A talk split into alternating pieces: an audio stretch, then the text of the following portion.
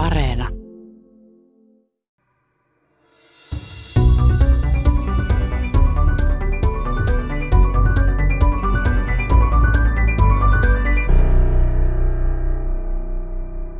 Tasavallan presidentin ja hallituksen ulkopoliittinen valiokunta ovat yhdessä linjanneet, että Suomi eduskuntaa kuultuaan hakee NATO-jäsenyyttä. Äänestyksen tulos 188 jaa-ääntä, kahdeksan ei-ääntä, tyhjiä, nolla poissa kolme edustajaa. Tämä oli kyllä poikkeuksellisen vahva tulos, 188 ääntä puolesta. Et en itse odottanut, että se on näin, näinkin selvä ja, ja jätti äänestulos selvä pulinat pois. Näillä lauseilla tasavallan presidentti Sauli Niinistö, eduskunnan puhemies Matti Vanhanen ja ulkoministeri Pekka Haavisto saattelivat matkaan vuoden 2022 toukokuun puolessa välissä Suomen hakemuksen Pohjois-Atlantin liitto Naton jäseneksi. Vuosikymmeniä kestänyt keskustelu NATO-optiosta ja siitä, koska se sopi käyttää, päättyi pikavauhtia suuren yksimielisyyden tilaan. Päätöstä ja siihen johtanutta prosessia on kutsuttu hetki hetkeltä historialliseksi. Historiallisuus onkin tämän Tiedeykkösen teema. Selvitämme nimittäin, mistä oli kyse Pohjois-Atlantin puolustusliitossa, jonka 12 maan ulkoministerit huhtikuun neljäntenä päivänä vuonna 1949 allekirjoituksellaan synnyttivät. Suurvaltojen ohella mukana oli kolme Pohjoismaata, Norja, Tanska ja Islanti. Toinen maailmansota oli tauonnut Euroopassa vain alle neljä vuotta ennen perustamispäivää. Minkälaiset käänteet johtivat Naton perustamiseen? Helsingin yliopiston poliittisen historian professori Juhana Aunesluoma kertoo. Ja ohjelman loppupuolella käymme vielä hieman läpi suomalaisen NATO-keskustelun polveilevaa historiaa vuosikymmenten ajalta. Asiantuntijana tässä on poliittisen historian tutkija ja suomalaisesta NATO-keskustelusta väitöskirjan tehnyt Iro Särkkä Helsingin yliopistosta.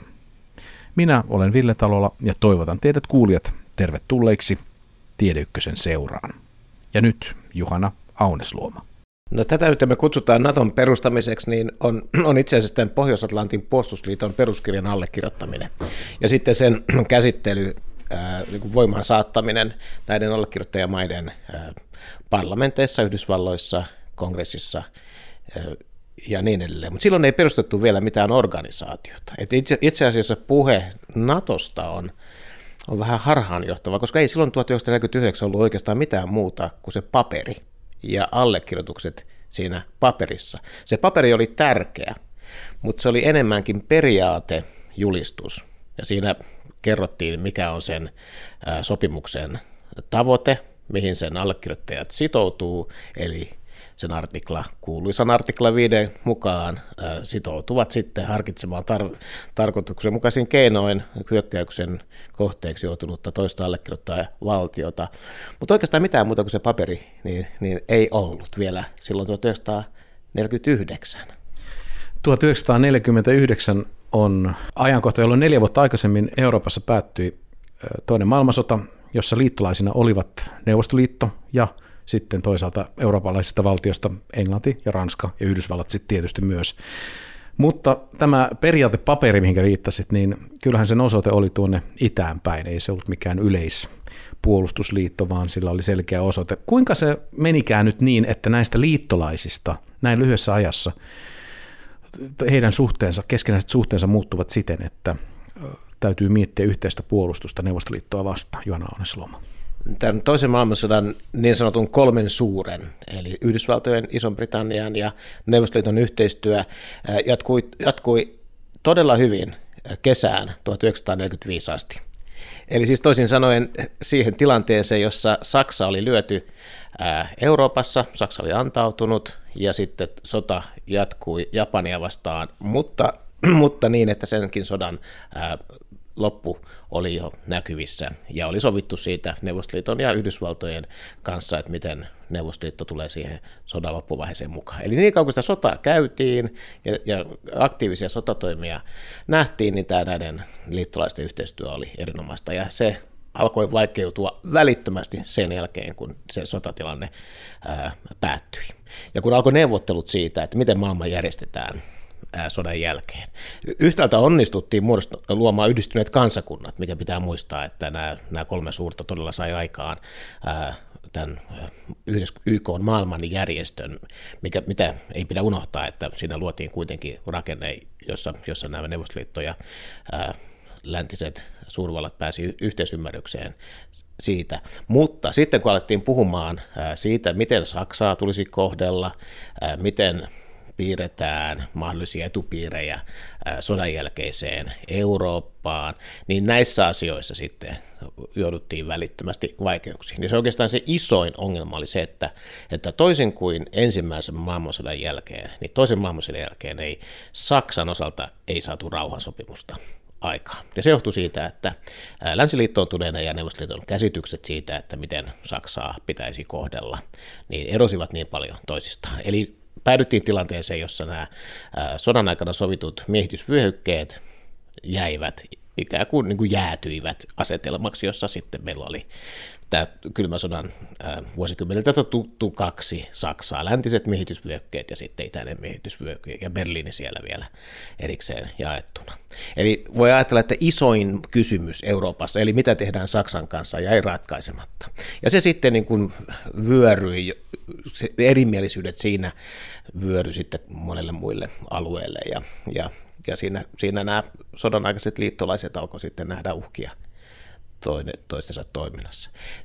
Sitten vielä on, on kylmä sota ei ollut kuitenkaan tämmöinen niin shakkipeli, jossa vaan, ää, jossa vaan neuvotellaan rauhansopimuksista onnistuen tai niissä onnistumatta tai liikutellaan, liikutellaan nappuloita tällaisella geopolitiikan shakkipelilaudalla, vaan kysymys oli kyllä myös sitten tällaisesta ideologisesta vastakkainasettelusta. Eli jo Bolshevikin vallankumouksen jälkeen 1917 ää, Yhdysvalloissa, ää, Länsi-Euroopassa oltiin nähty uhkana – Neuvostoliitto. Koko 20-30-luvun Neuvostoliitto nähtiin ongelmallisena haastajana, ja nämä ajatukset siitä, että Neuvostoliiton tällaisesta järjestelmätason uhasta korostu, korostuivat sitten sodan jälkeen. Ja samoin Neuvostoliitossa nähtiin nämä läntiset kapitalistiset maat, ja, jotka hyvin niin kuin epäilyttävää kyllä olivat lähteneet tekemään yhteistyötä keskenään mikä sen epäilyttävämpää onkaan.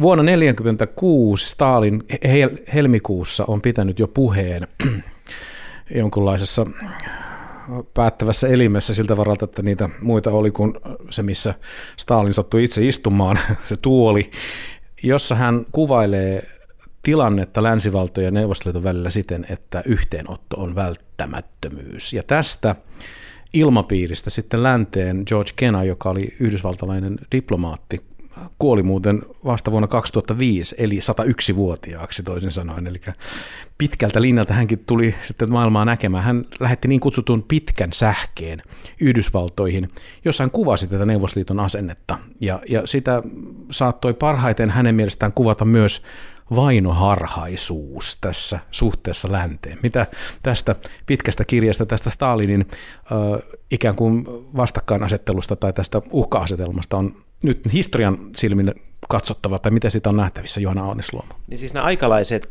kun kävi ilmi, että tämä yhteistyö ei jatku ää, niin kuin se oli jatkunut sodan aikana, niin aikalaiset alkoi selittää sitä ää, myös vähän niin kuin sillä tavoin, että, että se oli jotenkin niin kuin vääjäämätöntä ja jollain lailla peruuttamatonta ja johtuu näistä erilaisista järjestelmistä maailmankuvista, tavasta katsoa maailmaa Moskovassa tai Washingtonissa tai Lontoossa tai Pariisissa. Sitä alettiin selittää tällaisten isojen rakenteellisten selitysten kautta, että, että Neuvostoliiton järjestelmä itsessään pitää sisällään semmoisen tendenssin, että se näkee muun maailman, kapitalistisen maailman uhkana, ja se tuntee turvattomuutta, jota se pyrkii sitten maksimoimaan varmistamalla näitä rajojaan ja laajentamalla omaa vaikutuspiiriä. Kuitenkin tavoitteena on vielä sitten se sosialistinen maailmanvallankumouskin siellä sitten taustalla. Ja sitten vastaavasti Moskovassa nähtiin, nähtiin ää, kun läntinen maailma ää, vastustajana, joka teki yhteistyöstä ainoastaan sen takia, että se pyrki tuhoamaan Neuvostoliiton. Ja että ikään kuin Hitlerin, Saksan ja Japanin ää, totalistisen Japanin kun kukistaminen, niin sen jälkeen sitten seuraavana vuorossa olisi tämä Neuvostoliitto. Että aikalaiset alkoi selittää sitä myös sitä tilannetta tällaisena niin kuin vääjäämättömänä konfliktina, jolle oli vaikea nähdä niin kuin mitään muuta ratkaisua kuin se, että sitten joskus aikanaan jompikumpi voittaa sen. Ja nyt tässä, mutta tässä niin 1940-luvun ja 50-luvun tilanteessa niin pitää aina muistaa se, että Yhdysvaltojen, Yhdysvallat oli, Yhdysvaltojen niin etumatka oli huima. Eli y- elettiin sitä vaihetta, oikeastaan voi sanoa melkeinpä, että maailman historiassa oli Yhdysvaltojen niin suhteellinen voima oli kaikista korkeimmillaan. Toisen maailmansodan jälkeen lähes puolet maapallon bruttokansantuotteesta tuli Yhdysvalloista. Se oli aivan ylivoimainen sotilasmahti, sillä oli ydinase ja oli kyky käyttää voimaa, käydä kahden teatterin sotaa Aasia, Aasiassa, Tyynen valtamerellä ja, ja Euroopassa. Ja niin edelleen, jos katsotaan maailmaa Moskovan silmin, niin siellä oli supervalta toisella puolella. Ja, ja, ja Neuvostoliitosta piti tehdä myös supervalta, saada ne samat vallan välineet, ydinaseet, etupiirit, niin taloudellinen voima, jolla sitten pystyttiin vastaamaan tähän, tähän, tähän niin vahvemman tuomaan haasteeseen. Täytyy muistaa, että Neuvostoliitto Yhdysvallat ei olleet niin kuin voimavaroiltaan kuin samalla viivalla, vaan Yhdysvallat oli huomattavasti vahvempi. No vuonna 1949 tämä Naton tai Pohjois-Atlantin liiton perustamiskirja kirjoitettiin, paljon muuta ei siinä yhteydessä tapahtunut, kuten sanoit, mutta mitä, minkälaisia sopimuksia tai järjestelyjä tämän perustamiskirjan taakse sitten oikeastaan kätkeytyy? No sen, jos ajatellaan tätä Naton perustamishistoriaa, niin, niin voidaan, voidaan jäljittää niitä ensimmäisiä askeleita tähän toisen maailmansodan aikaiseen yhteistyöhön niin länsiliittoutuneiden kesken. Eli siellä tehtiin tietysti poliittisella tasolla tiivistä yhteistyötä, mutta mikä oli merkittävää ja, ja missä mielessä toinen maailmansota poikkesi ensimmäisestä maailmansodasta oli, että tällä pääesikuntatasolla tehtiin hyvin kiinteitä yhteistyötä silloin toisen maailmansodan aikana. Eli brittiupseerit oli Washingtonissa ja Washingtonista oli sitten Lontoossa vastaavasti upseerit suunnittelemassa sotatoimia yhdessä. Sotatoimet toteutettiin koordinoidusti yhteisen johdon, johdon alla. Ja, ja se loi sellaisen hyvin voimakkaan siteen sitten näiden Yhdysvaltojen ja varsinkin Britannian niin puolustusvoimien välille. Sitten kun sota loppui ja amerikkalaiset ää, käytännössä siis poistuivat ää, Euroopasta, jäi se miehitys, ää, miehitysjoukot Saksaan, mutta muuten he niin vetäytyi pois, pois Euroopasta, niin, niin siinäkin tilanteessa tämä brittien ja amerikkalaisten niin yhteydenpito jatkui tällä, tällä tasolla. Nyt täytyy muistaa, että näillä mailla ei ollut mitään liittosuhdetta. Ne olivat tehneet yhteistyötä, yhteistyötä sodan aikana, mutta ei he oltu sitoutuneet 1945 siihen, että se niin kuin näiden valtioiden välillä tämä yhteistyö jatkuu. Saatika sitten joku Ranskakin olisi siinä mukana. Eli se liittokunta purkautui, mutta siellä niin kuin sotilaiden ja asiantuntijoiden tasolla se yhteistyö jatko, koska he näkivät sen mahdollisuuden, että tätä yhteistyötä vielä ehkä tarvitaan vastaamaan Neuvostoliiton uhkaan, joka nähtiin niin kuin ainoana mahdollisena uutena uhkana.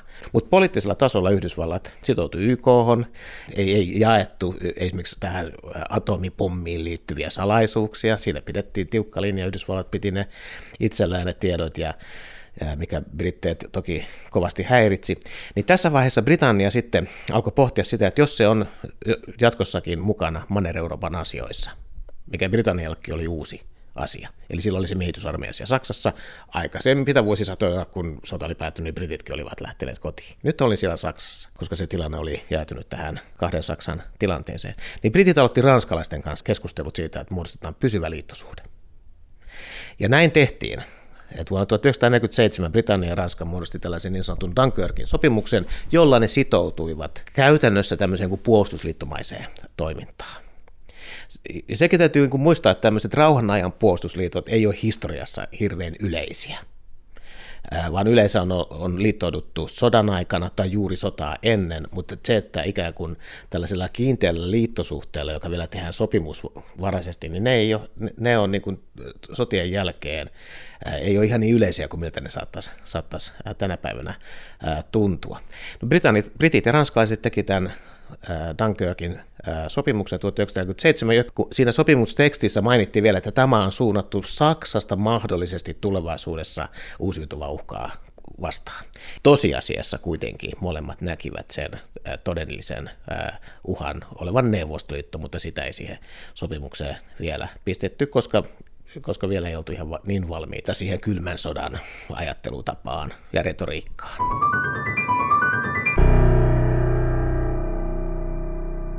Winston Churchill voitettuaan sodan pääministerinä keväällä vuonna 1945 hävisi parlamenttivaalit samana kesänä ja joutui väistymään tehtävästään. Niinpä kun Yhdysvaltain presidentti Harry Truman kutsui hänet puhujaksi syrjäisen Missourin osavaltiossa sijaitsevaan Fultonin kaupunkiin ja sen yliopistoon keväällä 1946, Churchill tarttui innolla tilaisuuteen näyttäytyä samalla lavalla Yhdysvaltain presidentin kanssa. Hän piti puheen, jossa hän esitteli maailmalle rautaesiripun käsitteen, joka oli siis kylmän sodan peruskuvaus. Hän myös tässä samassa puheessa ensimmäistä kertaa viittasi erityissuhteeseen, joka Yhdysvaltojen ja Britannian välillä vallitsi. Mutta Natosta hän ei puhunut. Mistä siis Naton idea syntyi? Poliittisen historian professori Juhana Aunesluoma. Vuosina 1946-1947, kun tämä kylmän sodan kahtiajako Euroopassa alkoi, alkoi todenteolla näkyä, niin näille eurooppalaisille, erityisesti Briteille ja Ranskalle, mutta myös näille joillekin pienemmille maille, niin, niin se tuotti tietysti voimakasta turvattomuutta ajatus siitä, että Länsi-Eurooppa joutuu kohtaamaan tämmöisen voimistuneen, vahvistuneen Neuvostoliiton yksinään. Koska amerikkalaiset olivat lähteneet kotiin, siellä oli aika, aika vähäinen sotilainen läsnäolo Länsi-Saksassa siellä omalla miehitysalueella. Ja, ja ongelma oli niin kuin se, että kuinka saadaan Yhdysvallat sitoutumaan Länsi-Euroopan puolustukseen. Ja samalla myös kuinka saadaan Yhdysvallat ottamaan ikään kuin, niin kuin lisää vastuuta heikentyneeltä Britannialta. Kreikassa käytiin sisällissotaa, jossa Britannia tuki kun hallitusta kommunisti sissejä vastaan, mutta sen voimavarat ei enää riittänyt sen Kreikan tukemiseen. Tämä on yksi esimerkki tämmöisestä tilanteesta, jossa sitten Yhdysvallat 1947 ilmoitti tämän niin sanotun Trumanin opin mukaan, että se ottaa tämän roolin, joka esimerkiksi Britannialla aikaisemmin oli Kreikassa ollut esimerkki sellaisesta tapahtumaketjusta, jossa, jossa sitten Yhdysvallat saatiin sitoutumaan joltakin osin. Mutta se iso sitoutuminen näiden ö, Länsi-Euroopan maiden puolustukseen vielä puuttui. Ja tätä lähti sitten ranskalaiset ja britit kehittämään yhdessä. Ajatusta siitä, että minkälaisen ison järjestelyn kautta saataisiin Yhdysvallat sitoutumaan Länsi-Euroopan puolustukseen ja näkemään myös sitten Neuvostoliitto pysyvänä rakenteellisena uhkana. Koska kaikki Yhdysvalloissa eivät toisen maailmansodan jälkeen ole lainkaan niin innostuneita tällaisesta pysyvästä läsnäolosta Euroopassa kuin miltä ehkä se sitten vähän myöhemmin näytti, eikä edes kaikki amerikkalaiset ole ihan niin innostuneita näkemään sitä Neuvostoliittoakaan sellaisena loputtomana eksistentiaalisena uhkana, koska amerikkalaiset näki nämä Länsi-Euroopan maat edelleen tämmöisenä koloniaalisina mahteina. Siirto, Ranskalla oli edelleen siirtomaat, Britannialla oli edelleen Intia ja Afrikassa olevat siirtomaat. Ja Yhdysvallat, monet amerikkalaiset näki, näki nämä eurooppalaiset siirtomaamahdit tällaisena reliikkeinä menneisyydestä, joita oli tuettu sodassa Hitleriä vastaan, mutta ei oltu ihan niin varmoja, pitääkö näitä siirtomaamahteja. Yhdysvallatkin aikana oli oli itsenäistynyt Britannian siirtomaa äh, vallasta. Niin tässä oli se yhtälö ei ollut ihan niin yksinkertainen kuin miltä se jälkikäteen saattaa näyttää, että amerikkalaiset vaan päättivät tulla Eurooppaan ja sillä, sillä selvä, vaan tässä oli aika voimakas tällainen e, ikään kuin kutsuaktiivisuus täältä eurooppalaisten puolelta, erityisesti brittien ja ranskalaisten puolelta. Mutta näiden länsi-eurooppalaisten oli myös niin kuin osoitettava se, että he haluavat puolustautua itse. Ja ongelma oli se, että sodan jälkeen resurssit Euroopassa ei oikein niin kuin riittäneet kunnolla, että Yhdysvalta saatiin apua jälleenrakentamiseen, mutta tietysti näiden Länsi-Euroopan maiden niin kuin kyky sijoittaa merkittäviä määriä voimavaroja puolustukseen ei ollut kauhean hyvä, koska oli paljon muitakin taloudellisia tarpeita. Mutta mutta tällaisena symbolisena tasona sitten Britannia ja Ranska laajensivat tätä omaa Dunkirkin sopimusta 1948 sellaisella kuin Länsi-Euroopan unioni nimisellä sopimuksella, johon tuli mukaan sitten Benelux-maat vielä, vielä lisää. Ja siinä oli sitten hyvin tällainen velvoittava turvallisuustakuu siitä, että jos jokin näistä näistä Länsi-Euroopan unionin maista joutuu hyökkäyksen kohteeksi, niin sitten käytetään sotilaallista, sotilaista voimaa näiden jäsenmaiden puolustamiseksi. Ja siinä oli siis Hollanti, Belgia, Luxemburg, lisänä sitten tähän Britannian ja Ranskan muodostamaan kokonaisuuteen. Ja tämä oli se pohja, jota lähdettiin sitten myymään niin kuin amerikkalaisille. Että katsokaa, nyt ollaan Länsi-Euroopassa tehty tällaisia välttämättömiä ratkaisuja, on saatu tämä perus, perusrakenne, että me ollaan oikeasti täällä Länsi-Euroopassa Britannian ja Ranskan johdolla sitouduttu puolustamaan toisiamme, mutta meillä ei ole siihen oikein välineitä. Katsokaa, mitä tuolla toisella puolella on, Neuvostoliiton puolella. Me ei mitenkään näitä me ei, ei me tätä turvallisuustakuuta käytännössä pysty lunastamaan, jos paikka tulee Neuvostoliiton kanssa. Ja tätä lähdettiin sitten myymään. Britannian ulkoministeri Ernst Bevin, joka oli työväen puolueen niin pitkän linjan vaikuttajia.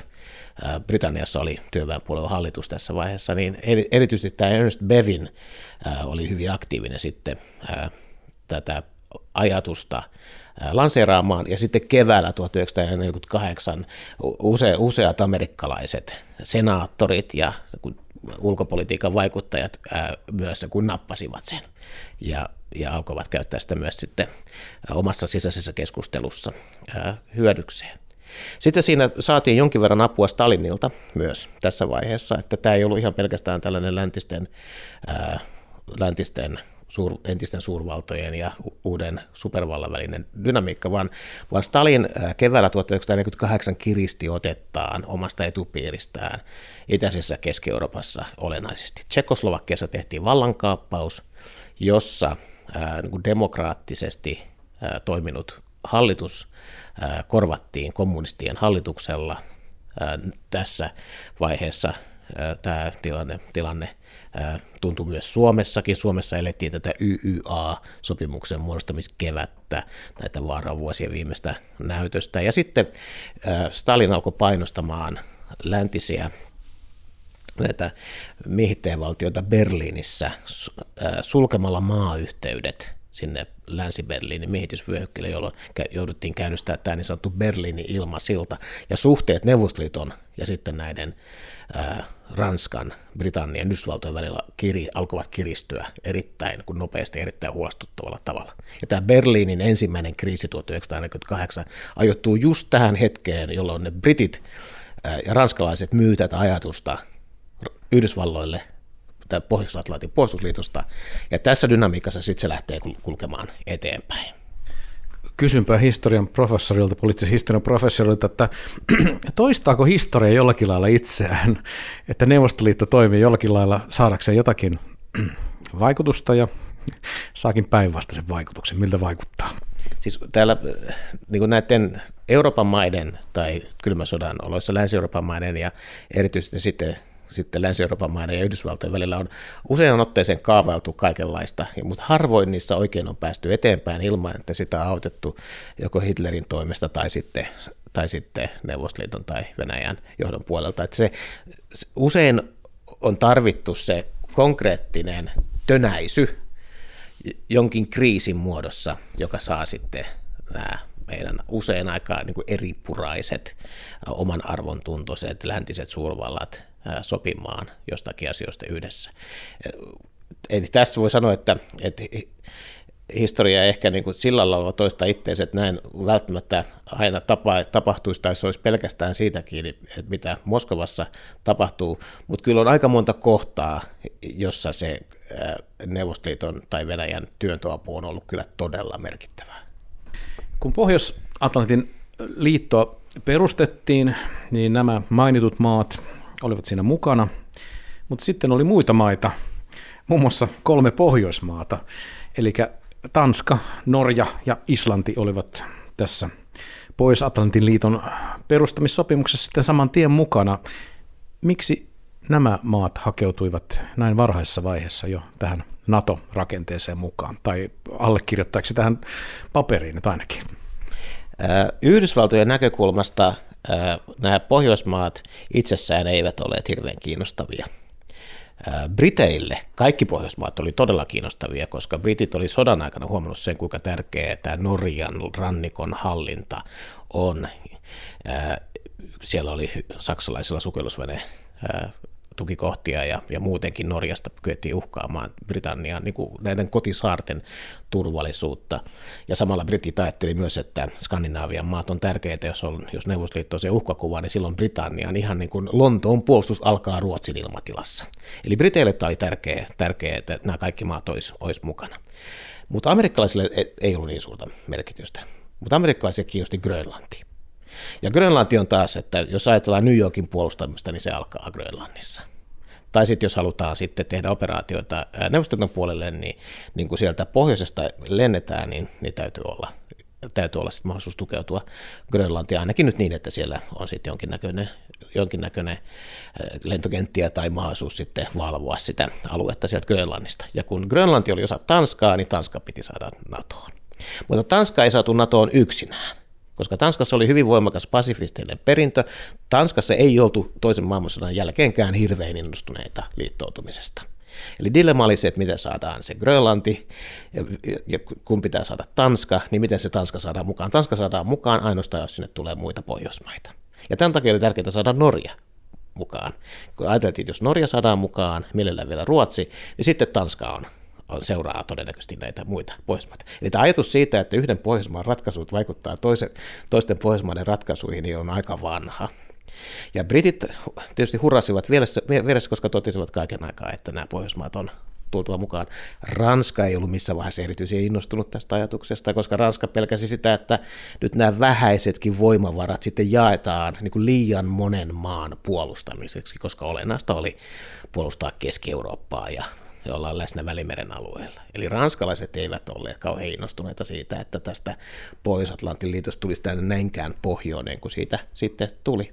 Eli käytännössä ratkaisun paikalla oli sitten norjalaiset ja ruotsalaiset. No, Norjaan ja Tanskaan varmasti vaikutti myös melko tuore muisto siitä, että maassa on armeija, joka ei ole oma armeija, eli molemmat maat miehitettiin.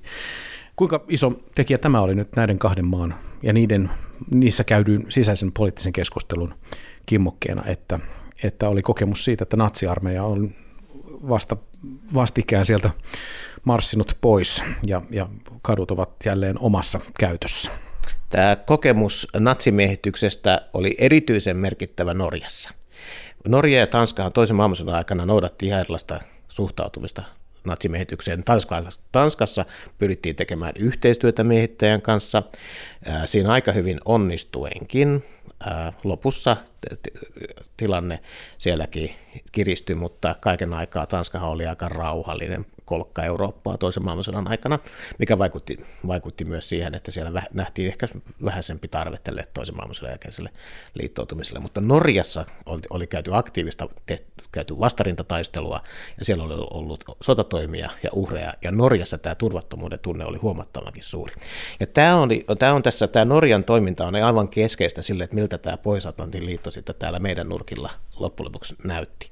Koska Norjassa oli suurempi valmius, valmius liittoutua, ja erityisesti katsottiin, että nyt ei liittouduta pelkästään Yhdysvaltojen, vaan myös Britannian kanssa. Ja Britannian laivasto on sitten myös niin kuin Norjan turvana ja sitten vielä voimistuva Yhdysvallat ää, mukana.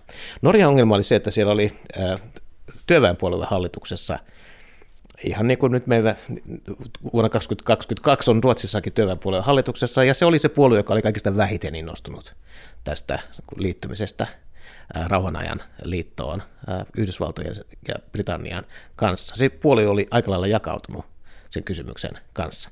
Ja ruotsalaiset tulivat mukaan hämmentämään sitä soppaa siinä vaiheessa 1948, kun norjalaiset kävi tätä keskustelua ehdottamalla pohjoismaista vaihtoehtoa.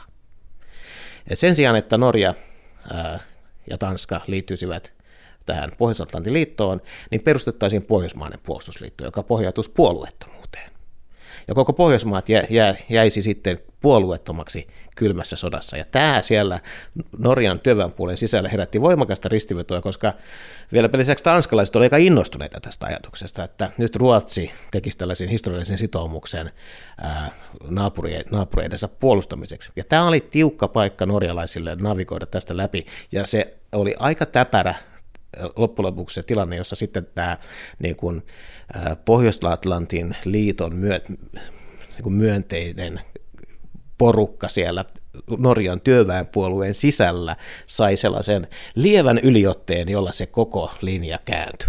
Ja sitten kun se Norjan linja kääntyi, tämä ruotsalaisten kaavailema hanke kaatui, ja tanskalaiset tuli norjalaisten perässä sinne, sinne, sinne sitten NATOon.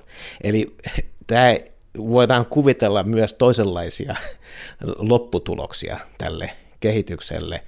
Ja se, se miten tämä kaikki 1949 sitten ää, siellä allekirjoitettiin tämä sopimus, niin, niin se polku, erityisesti Pohjoismaiden osi, osalta, niin oli aika mutkainen siihen lopputilanteeseen. No mennään sitten siihen sopimukseen, siihen mitä sen jälkeen tapahtui. Sanoit, että aluksi kyseessä oli enemmän tai vähemmän vain pelkkä paperi, mutta jotakin sen päälle sitten alettiin rakentamaan. Missä kohtaa alkaa tämmöinen Naton organisaatio syntyminen ja, ja tavallaan niiden toimielinten paikalle laittaminen, mitä Natossa nyt on? Niin silloin 1949 oli tämä sopimus, joka oli vähän kuin tämmöinen paperitiikeri. Sillä oli näiden jäsenvaltioiden poliittinen, poliittinen tahdonilmaus, sitova sopimus, mutta ei oikeastaan mitään sen enempää.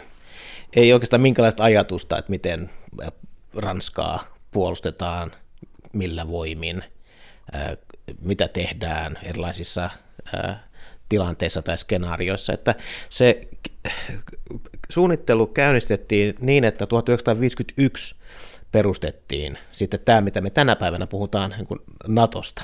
Eli se voidaan ajatella, että se viimeinen sana siinä, se organization, niin se tuli sitten 1951 ja silloin perustettiin tämä yhteinen esikunta, jonka ensimmäinen sijoituspaikka oli Pariisi.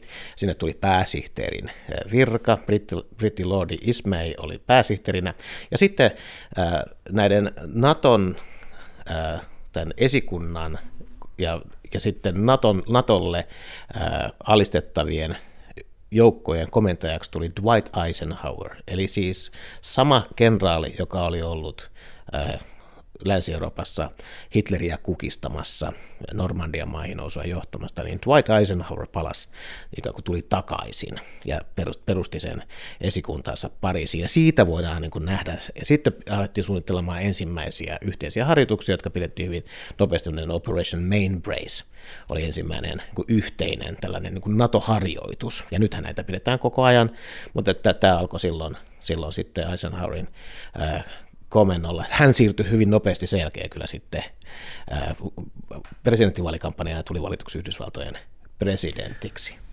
NATO selvisi kylmän sodan voitteena ilman, että sen tarvitsi koskaan ampua laukaustakaan vihollisen suuntaan. Vaikka suurvaltasuhteet kiristyivät esimerkiksi Kuuban kriisin aikana äärimmilleen, Naton kannalta suurimmat kriisit ovat olleet sen jäsenmaiden välisiä. Esimerkiksi Turkki ja Kreikka ovat olleet ajautumassa useasti keskenäiseen aseelliseen konfliktiin.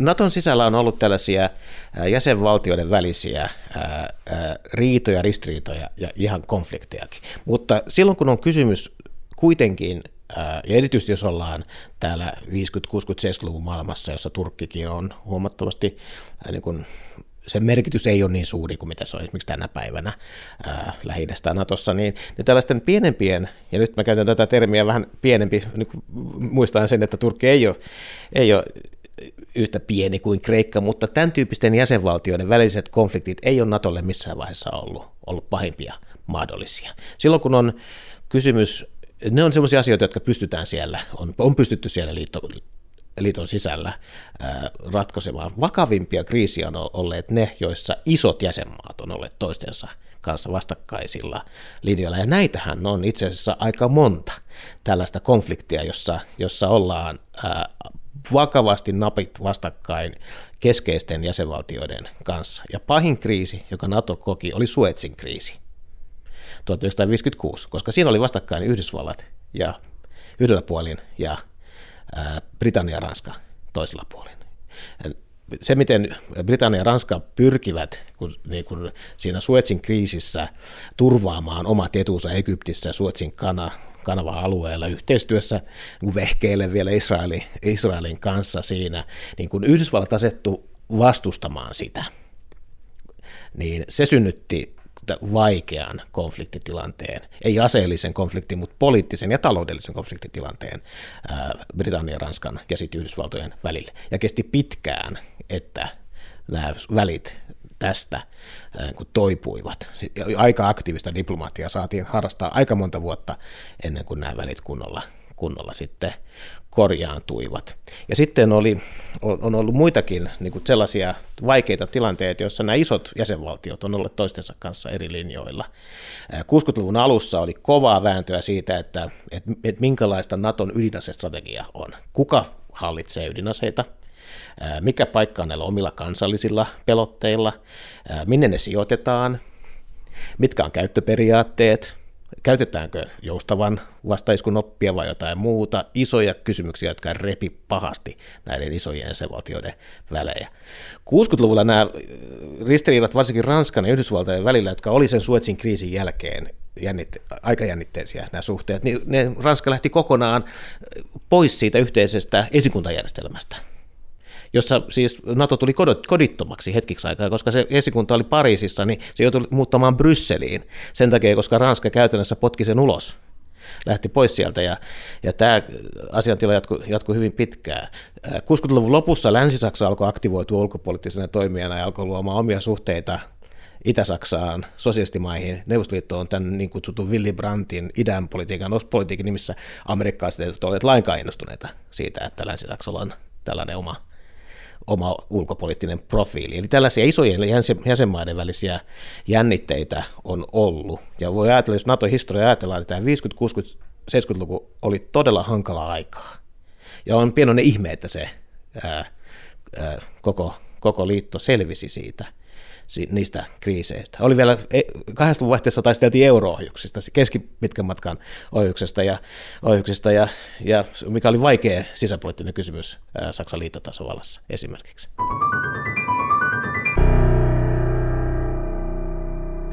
Suomessa NATO oli kylmän sodan aikana hankala puheenaihe. Puheet kumppanuudesta saati jäsenyydestä olivat mahdottomuus. Kun Neuvostoliitto lopulta romahti ja lakkasi olemasta, se merkitsi Natolle itse tutkiskelevan kysymyksen esittämistä. Mihin meitä tarvitaan kylmän sodan päätyttyä?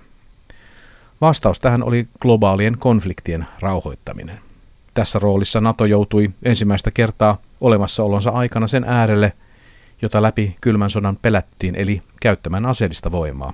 Maaliskuussa vuonna 1999 Serbiassa kansanmurhan estämiseksi ja rauhaan pakottamiseksi. Suomessa tarvittiin ripeästi Euroopan integraatioon, mutta jo vuonna 1994 solmitusta rauhankumppanuussopimuksesta huolimatta Naton jäsenyys jäi keskustelun asteelle, ellei peräti keskusteluun keskustelusta.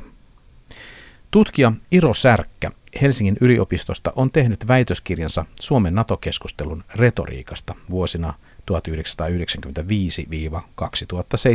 Jos ajatellaan nyt aikajanaa, että milloin tämä keskustelu sitten oikeastaan niin kuin alkoi, niin ehkä palataan tuonne 90-luvun alkupuolelle. Ja, ja tota, on ehkä vaikea tunnistaa sellaista ihan niin kuin yhtä yksittäistä hetkeä, mutta yksi aika merkittävä hetki oli se, kun Helsingin Sanomien toimittaja Olli Kivinen kirjoitti ää, kolumnin Suomen ja Ruotsin paikka on Natossa. Ja, ja tämä itse asiassa ajoittui jonnekin ihan näihin päiviin, niin kuin toukokuulle ää, 1992. Ja Helsingin Sanomat oli ehkä ensimmäinen semmoinen media, joka alkoi sitten ottaa kantaa tähän NATO-kysymykseen ja tietyllä tavalla niin kuin ohjata tätä yleistä mielipidettäkin jossain määrin, ää, ainakin siihen suuntaan, että asiasta pitäisi keskustella.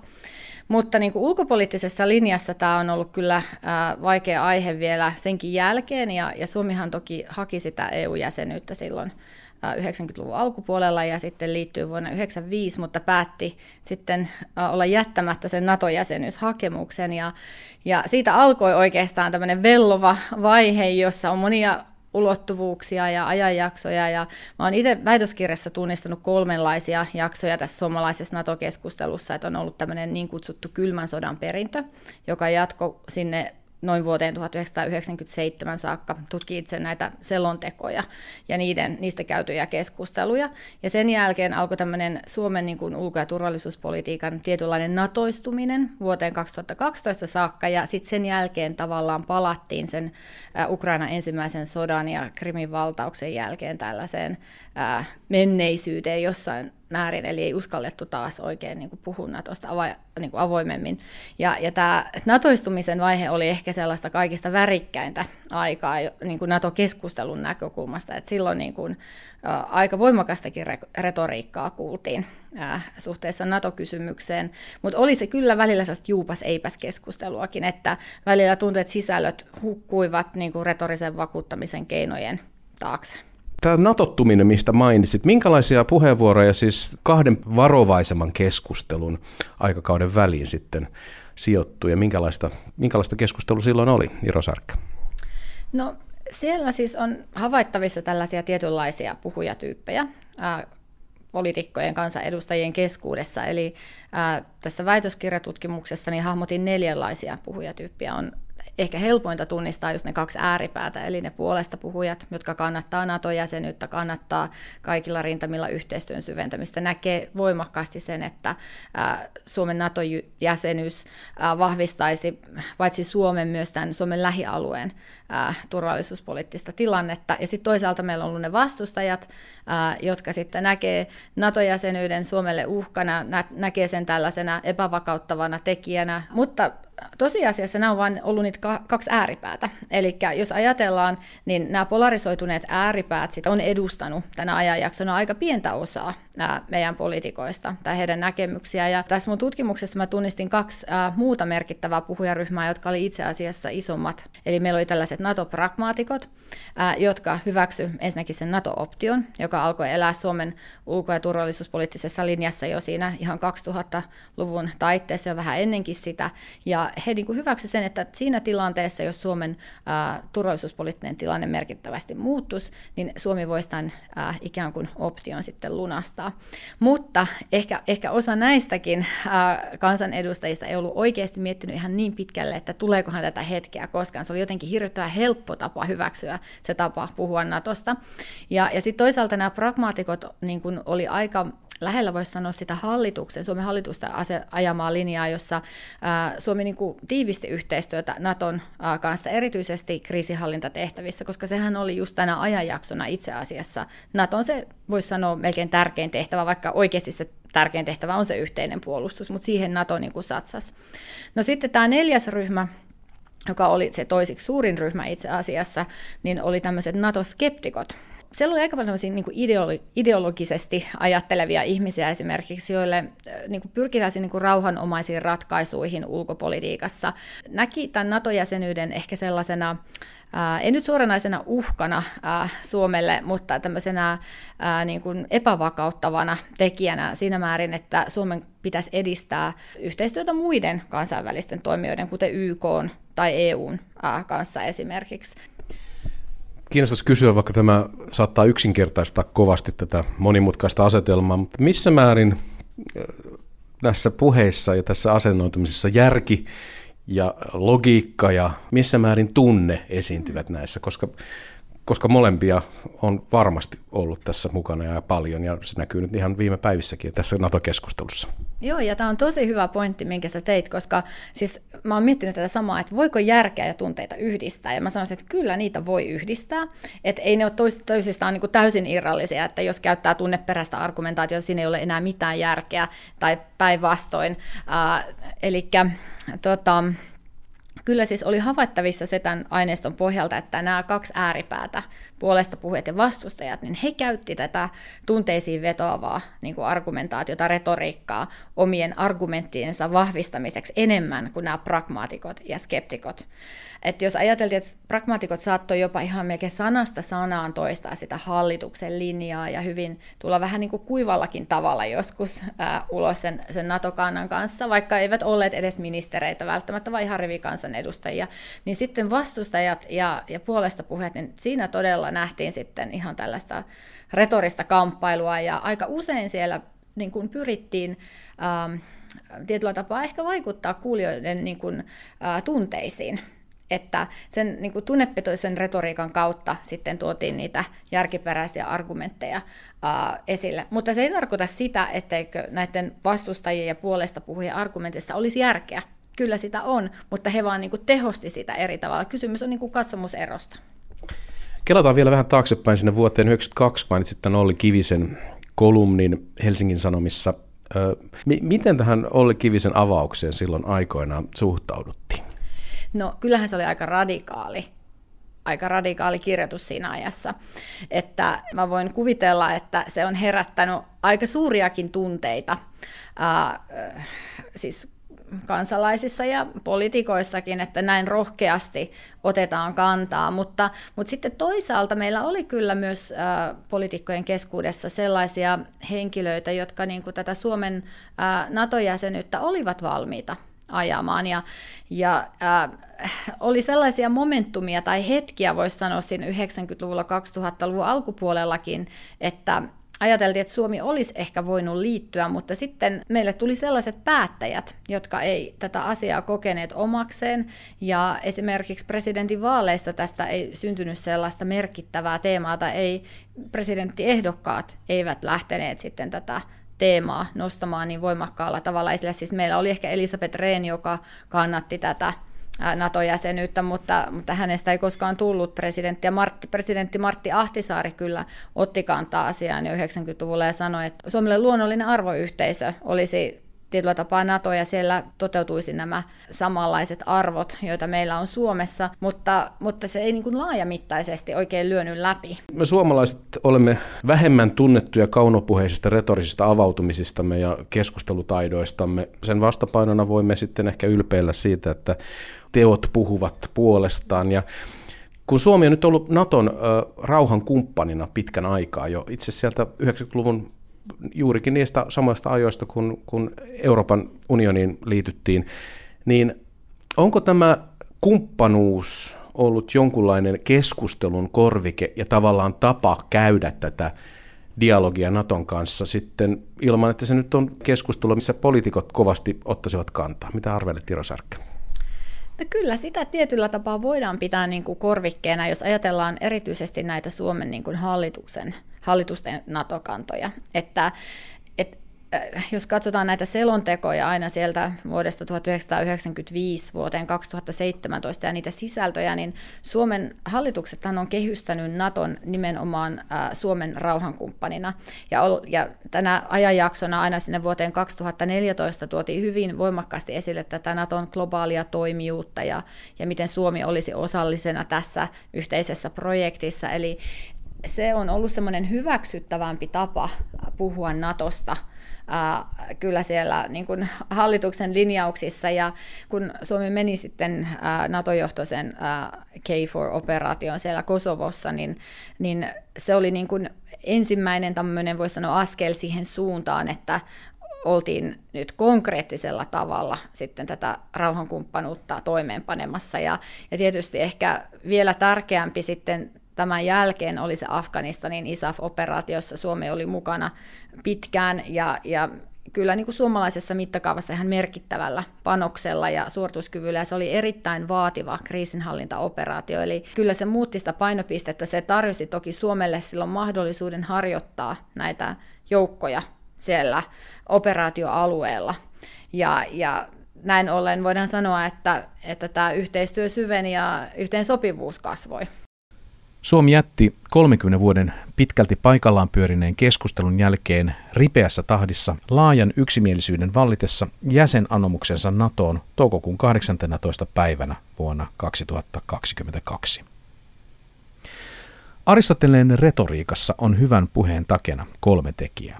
Etos eli olemus, paatos eli tunne ja logos eli järki.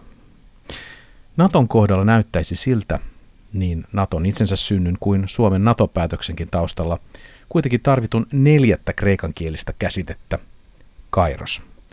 Oikea, otollinen aika. Ilman sitä puhe jäisi vain puheeksi.